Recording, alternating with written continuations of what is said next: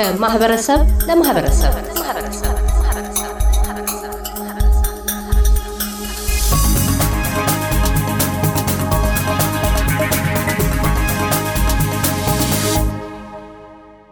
መላከ ፀሐይ ቆሞስ አባ ገብረስላሴ ጎበና የሜልበርን ደብረገነት ቅዱስ ሚካኤል ቤተ ክርስቲያን አስተዳዳሪና የሰሜን አፍሪካ ሀገረ ስብከት ስራ አስኪያጅ፣ በቅድሚያ ለኤስቢኤስ የአማርኛ ፕሮግራማችን እንግዳ ሆነው ስለቀረቡ እናመሰግናለን። እኔም አመሰግናለሁ። እግዚአብሔር የተመሰገነ ይሁን። ዛሬ እርስዎን የጋበዝንበት ዋናው ምክንያት በወቅታዊ ጉዳዮች ላይ ውይይት ለማድረግ ነው። እንደሚታወቀው ከ ጥር 14 ጀምሮ በኢትዮጵያ ኦርቶዶክስ ተዋሕዶ ቤተ ክርስቲያን ውስጥ የተለያዩ እንቅስቃሴዎች እየታዩ ይገኛሉ።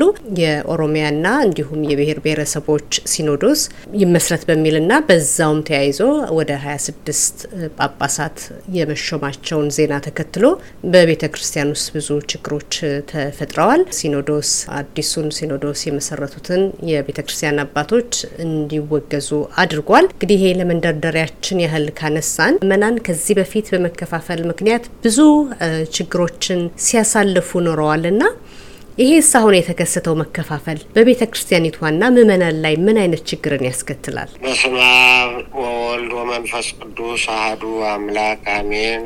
በቅዱሳን መላእክት በደቂቀ አዳም ቅዱስ ቅዱስ ቅዱስ ተብለ የምትመሰገን የምትመለክ የሰራዊት ጌታ እግዚአብሔር አምላካችን ሆይ አቤቱ በሀገራችን በኢትዮጵያ በቤተ ክርስቲያናችን በኢትዮጵያ ኦርቶዶክስ ተዋሕዶ ቤተ ክርስቲያን በሕዝባችን በሕዝበ ኢትዮጵያ ላይ ያጋጠመንን ፈተና ሁሉ በካህሊነትህ በቸርነትህ በሁሉን አድራጊነትህ ፈተናውን አቅለህ እንድታሳልፍልን በእናታችን በንጽሕተ ንጹሐን በቅድስተ ቅዱሳን በድንግል ማርያም አማላጅነት በቅዱሳን መላእክት ተራዳይነት በጻድቃን በሰማዕታት በአበው ቃል ኪዳን እንለምናሃለን፣ እንማጸናሃለን።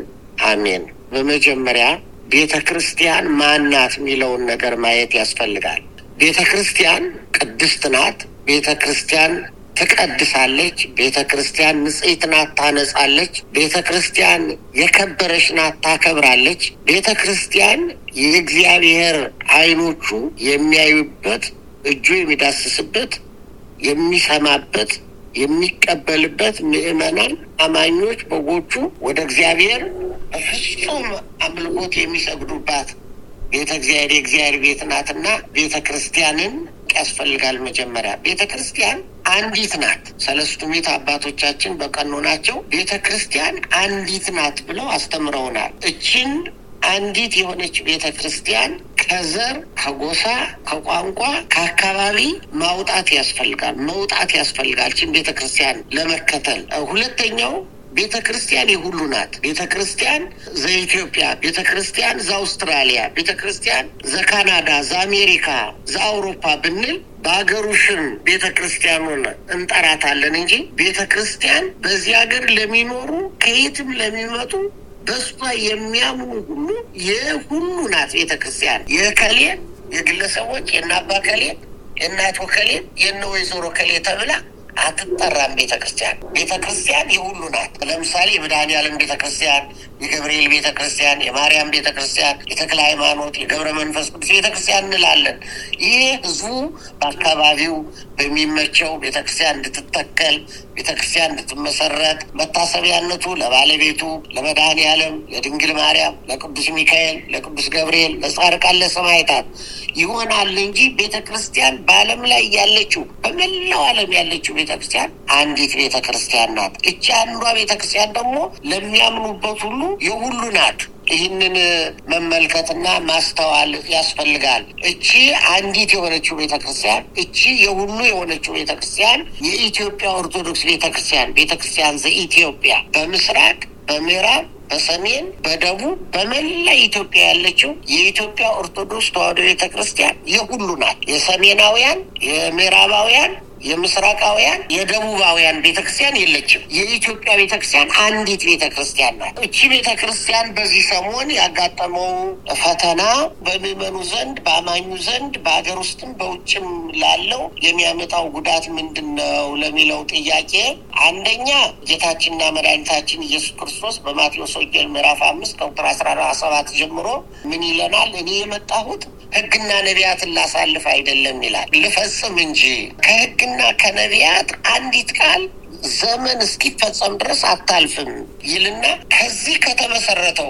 ከዚህ ትምህርት ከቤተ ክርስቲያን አስተምሮ ከቤተ ክርስቲያን ዶግማ ከቤተ ክርስቲያን ቀኖና ከቤተ ክርስቲያን ትውፊት የጨመረ የቀነሰ በመንግስተ ሰማያት ታናሽ ይባላል ይላል። ጉዳቱ ይሄ ነው። የቤተ ክርስቲያንን አንድነት የቤተ ክርስቲያንን ኩላዊነት መክፈል የከፈለው አካል በዚህ በእግዚአብሔር ዘንድ ይጠየቃል። ሌላው ይህንን ክፉ ሀሳብ የሚሰሙ ምዕመናን ደግሞ መንፈሳቸው ይታወቃል። ተረጋግተው መጸለይ ያቅታቸዋል፣ ይፈተናሉ እና ጉዳቱ ይህን የመሰለ ነው። ምድራዊ በሆነው በቋንቋ፣ በአካባቢ፣ በዘር ከዚህ በላይ ናት ይች ቤተ ክርስቲያን እና ቤተ ክርስቲያን አንዲት መሆኗን ማመን ቤተ ክርስቲያን የሁሉ መሆኗን መረዳት ያስፈልጋል። ከዚህ ስንወጣ በመንፈሳዊም በስጋዊውም ጉዳት ጥያቄ ያመጣል እና ሰዎች ሲከፋፈሉ ጉዳት እንጂ ጥቅም የላቸውም።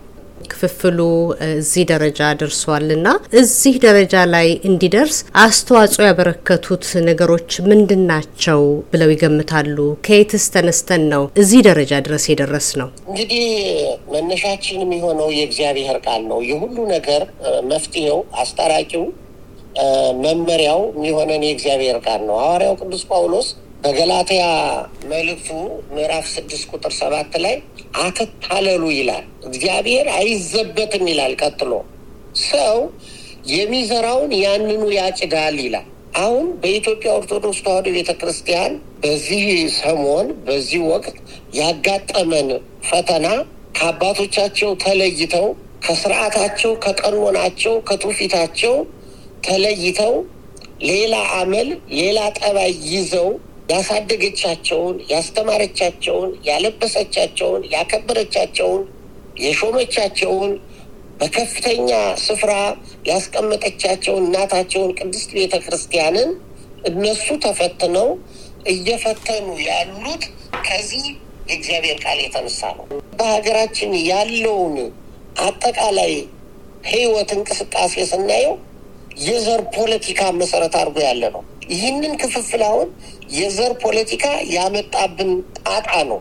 እኛ ደግሞ ኢትዮጵያውያን የኢትዮጵያ ኦርቶዶክስ ተዋሕዶ ቤተክርስቲያን እምነት ተከታዮች፣ መነኮሳት፣ ካህናት፣ ሊቃውንት፣ ዲያቆናት፣ መዘምራን፣ ምዕመናን፣ ምዕመናት የተወለድነው ከሚጠፋ ከሚያልፍ ከአካባቢ ከቋንቋ ከዚህ ከምድራዊ ሳይሆን ከማይጠፋው ዘር ነው የተወለድነው። ዘራችን ክርስቶስ ነው። ይህ የዘር ፖለቲካ ከዚህ የተቀደሰ ሕይወት አውጥቶናል። በአንዲት ጥምቀት ያገኘነውን ክርስቶሳዊ መሆንን ክርስቶስ ተሰኝቶ ክርስቲያን ምድራውያን ስንሆን ሰማያውያን በዚህ ዓለም እንደ ጥላ የምናልፍ ስንሆን ዘላለማውያን የሆንበትን ሕይወት አስወጥቶ ከዚህ ለይቶ ይህንን የመለየት ሀሳብ ያመጣብን በሀገራችን ያለው የዘር ፖለቲካ ነው ብዬ እኔ አምናለሁኝ። ሌላው የአስተዳደር ችግር ሊኖር ይችላል። ሰዎች ፍላጎታቸው ከነባራዊ ሁኔታ ጋር ለማስተካከል ሰው በየጊዜው ጥያቄ ሊያነሳ ይችላል። ይሄ ከዚህ የሚያደርስ አይደለም። ነገር ግን ዋናው ዋናው በሀገራችን ያለው የዘር ፖለቲካ በመንፈሳዊ ሕይወታችንም እየፈተነን ነውና ሁላችንም ቤተ ክርስቲያን ሃይማኖታችን ከቋንቋችን ከአካባቢያችን ከዘራችን ያለፈ ሰማያዊት ናትና ዘላለማዊ ሕይወታችን ናትና ይህንን አስበን ከዚህ ክፉ ሀሳብ መራቅ ይገባናል የሚል አመለካከት ነው ያለኝ። በተለይ ደግሞ በውጭ ሀገር በርካታ ኢትዮጵያውያን አሉ። የኢትዮጵያ ኦርቶዶክስ ተዋሕዶ ቤተ ክርስቲያንን የሚያምኑ በዚህ በአውስትራሊያም በመላው ዓለም። እነዚህስ ምዕመናን በዚህ ሰዓት ምን ማድረግ ነው ያለባቸው ብለው ይመክራሉ? በውጭ ሀገርም በሀገር ውስጥም ያሉ የኢትዮጵያ ኦርቶዶክስ ተዋሕዶ ቤተ ክርስቲያን እምነት ተከታዮች ምዕመናን ማድረግ የሚገባቸው በዚህ የፈተና ወቅት አንደኛ ከኢትዮጵያ ኦርቶዶክስ ተዋሕዶ ቤተ ክርስቲያን ቅዱስ ሲኖዶስ የሚተላለፈውን አዋጅና መመሪያ ብቻ መጠበቅ። ተግባራዊ ማድረግ፣ የአንዲት ቤተ ክርስቲያንን አንድነት ማጽናት፣ ጠብቆ ማስጠበቅ፣ በጸሎት መትጋት ከኢትዮጵያ ኦርቶዶክስ ተዋሕዶ ቤተ ክርስቲያን ቅዱስ ሲኖዶስ ጎን መቆም ነገረ እግዚአብሔርን አምልኮተ እግዚአብሔርን ከቋንቋ ከዘር ከጎሳ ከዚህ ጋር መለየት ያስፈልጋል። ክርስቶስ ለጎጃም፣ ክርስቶስ ለወሎ፣ ክርስቶስ ለትግሬ፣ ክርስቶስ ለኦሮሞ፣ ክርስቶስ ለጉራጌ አልሞተም። ክርስቶስ ለኢትዮጵያ ብቻ አልሞተም። ክርስቶስ ለአሜሪካ አልሞተም። ክርስቶስ ለካናዳ አልሞተም። ክርስቶስ የተወለደው ክርስቶስ ራሱን ዝቅ ያደረገው ክርስቶስ መከራ የተቀበለው ክርስቶስ በመስቀል ላይ እጁን ዘርግቶ የተሰቀለው ደሙን ያፈሰሰው ስጋውን የቆረሰው ለዓለም ሕዝብ ነው። እኛ ደግሞ ክርስቶሳውያን ነን። ቤተ ክርስቲያን የግለሰብ አይደለችም። የተወሰኑ ቋንቋ ተናጋሪዎች፣ የተወሰኑ አካባቢ የመጡ ሰዎች አይደለችም። ቤተ ክርስቲያን ቤተ ክርስቲያን የክርስቶስ አካል ስለሆነች፣ ስለዚህ ቤተ ክርስቲያንን ስናይ፣ ቤተ ክርስቲያንን ስናስብ፣ ክርስትናን ስንኖር፣ ህይወት ስናደርገው ክርስቶስን ነው ማየት የሚገባል። አካባቢያችንን ከክርስቶስ እንድናስቀድም፣ ቋንቋችንን ከክርስቶስ እንድናስቀድም፣ ከቤተ ክርስቲያን እንድናስበልጥ ይሄ አዚም ሆኖብናል የዘር ፖለቲካ። ስለዚህ በውጭ ያለው ማህበረሰብ ክርስቶስን ማስቀደም፣ የኢትዮጵያ ኦርቶዶክስ ተዋሕዶ ቤተክርስቲያን ቅዱስ ሲኖዶስን መመሪያ መከተል፣ ከኢትዮጵያ ኦርቶዶክስ ተዋሕዶ ቤተክርስቲያን ቅዱስ ሲኖዶስ ጎን መቆም የኢትዮጵያ ኦርቶዶክስ ተዋሕዶ ቤተክርስቲያን ዶግማዋን፣ ቀኖናዋን፣ ትውፊቷን መከተል፣ መፈጸም፣ መጠበቅ፣ ማስጠበቅ ከመለያየት ይልቅ አንድነትን፣ ከክፋት ይልቅ ደግነትን አበው አባቶቻችን ሲተርቱ ጽድቅና ኩነኔ ቢኖርም ባይኖርም ከክፋት ደግነት ሳይሻል አይቀርም። ከመለያየት አንድነት ይሻላል፣ ከመራራቅ መቀራረብ ይሻላል አሉ አባቶቻችን በብሂላቸው። ስለዚህ አንድነትን ማጠንከር፣ መቀራረብን ማጠንከር፣ የቤተ ክርስቲያኒቱን ዶግማዋን፣ ቀኖናዋን፣ ትውፊቷን ጠጋ ብሎ ከተሻለው ሰው መጠየቅ፣ መማር እና ይህንና የመሳሰሉትን ጠብቆ መኖር በሀገር ውስጥም በውጭ ሀገርም ያለን ኢትዮጵያውያን ማንነታችንን ጭምር ለመጠበቅ የቤተ ክርስቲያኒቱ የኢትዮጵያ ኦርቶዶክስ ተዋሕዶ ቤተክርስቲያን እምነት ተከታዮች የሆነ ደግሞ ዓላማችን መንግስተ ሰማያት መድረስ ነው እና በመንገድ እንዳያስቀረን ዘራችን፣ በመንገድ እንዳያስቀረን ቋንቋችን፣ በመንገድ እንዳያስቀረን አካባቢያችን፣ ስልጣን፣ ገንዘብ ማግኘት፣ መብላት፣ መጠጣት፣ ምቾት እንዴ! ሰው ገሉ አይጸድቅም፣ ሙቶ ነው የሚጸድቀው እና እንዲህ አይነቱን ክፉ ስራ መጸየፍ መራቅ ያስፈልጋልና እኔ የምመክረው ምክር ይህን የመሰለ ነው። ምእመናኑን ለማረጋጋት የቤተ ክርስቲያን አባቶች ድርሻ ምንድን ነው የሚሆነው?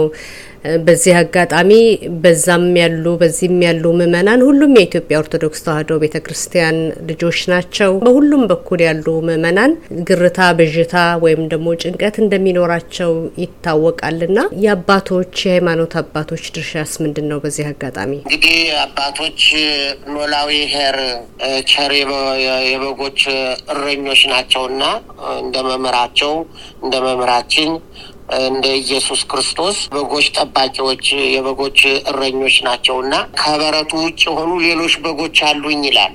ቅድም ቅዱስ ጳውሎስ እንዳለው አትታለሉ ይላል። ተታለው እንደዚሁ መስሏቸው ብዙ በስህተት ጎዳና የሚሄዱ አይጠፉም እና ከአባቶች የሚጠበቀው ምዕመኑን በምዕመን ደረጃ በማየት በፍቅር መያዝ፣ በማስተማር፣ በመምከር፣ በመታገስ ራስን አሳልፎ በመስጠት ለጾምና ለጸሎት ምዕመናንን በመጋበዝ የኢትዮጵያ ኦርቶዶክስ ተዋሕዶ ቤተ ክርስቲያንን አስተምሮ በማስረስ ያጋጠሙ ፈተናዎችን በማሳየት እንዴት አባቶቻችን ፈተናውን እንዳለፉ በመምከር በመምከር ተሞክሮን በማሳየት በዚህ በዚህ መልኩ እንግዲህ አባቶች ራሳቸውን መስዋዕት እያደረጉ ራስን መስዋዕት ማድረግ ማለት ደግሞ ክርስቶስ ስጋ ለብሶ የተሸነፈ መስሎ ነው ያሸነፈው ዲያብሎስን።